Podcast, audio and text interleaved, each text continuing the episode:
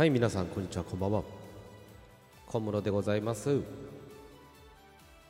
ということで今日もやっていきたいと思います。あの今日はですねまあちょっとお題は特に出さずちょっとクラブハウスについて語っていきたいと思います。クラブハウスって皆さん知ってます？今話題のクラブハウス。あのどんなアプリかっていうとあの招待制じゃないと入れないんだけど招待制でね招待してくれない誰かが招待してくれないと入れないんですよ。で入るとえっと中でまあそれこそルームみたいな感じでえっと何かのお題について話してる。ですよ。でえっとそれこそ講演会みたいにスピーカーがいてまあ中にはえー、ファシリテーターみたいな人がいてえっ、と話をこう振ったりして、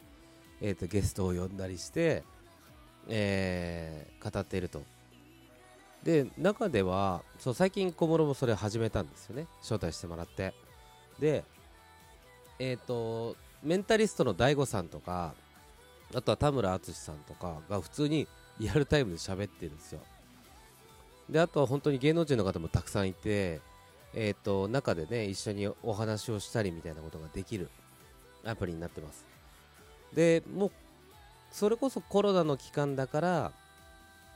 特に流行ってるのもあるとは思うんだけれどもまあ新しいね形かなとは思います。その今まではこう講演会みたいなものをお金を取ってねいや田村淳さんのトークを聞くために、えー、お金を取ったり入場料を取ったりして、えー、トークショーみたいなものを見てた。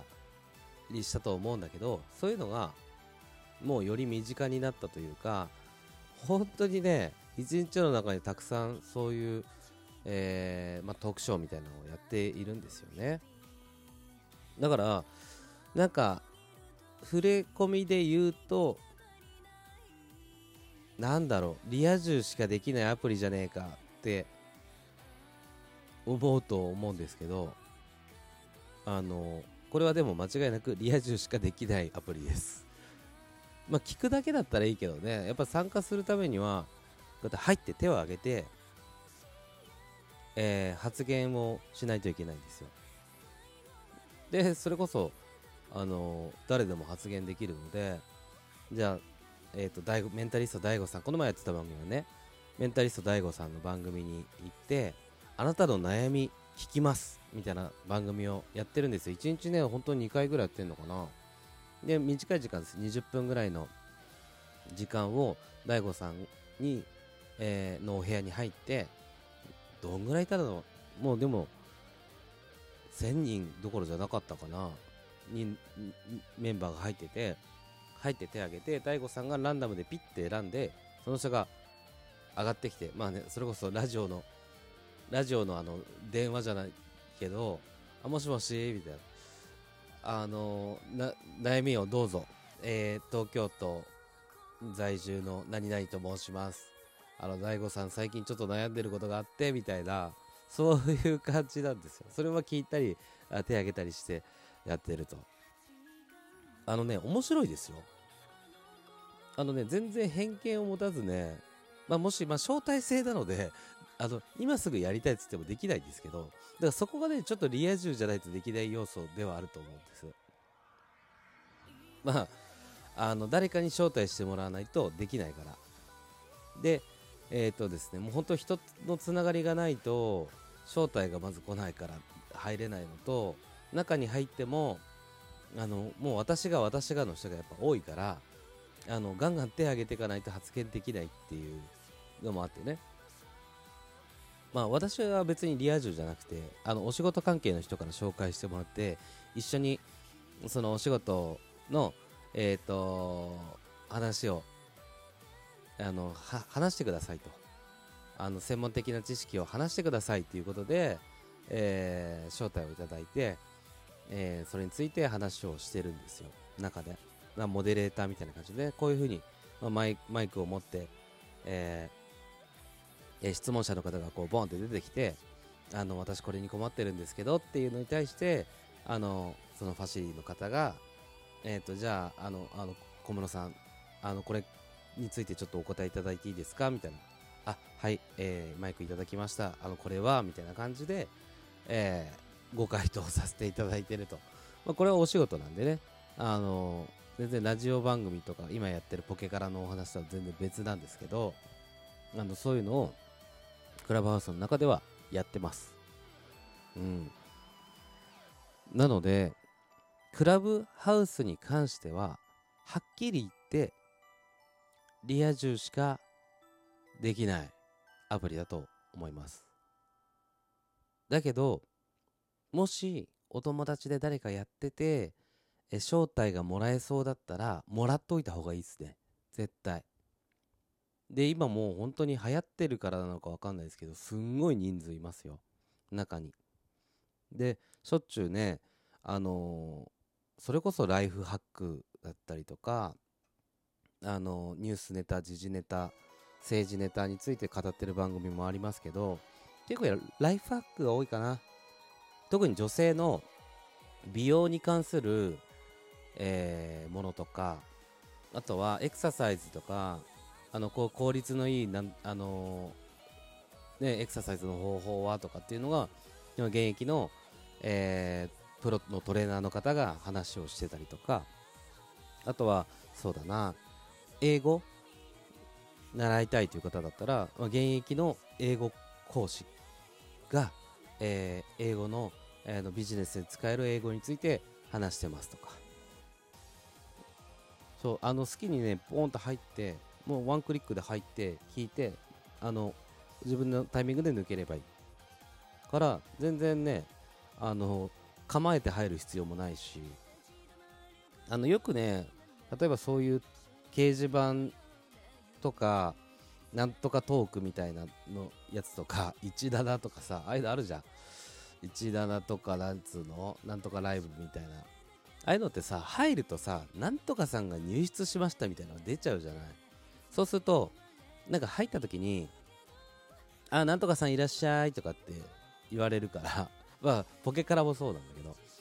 あのルームとかに入るとなんとかさんが入室しましたって出ちゃうからわすげえ入りにくいな。あんまり、まあ、ちょっとしか興味ないから、やめとくかみたいな。感じで入りにくかったりすることあると思うんですけどそれが全くない。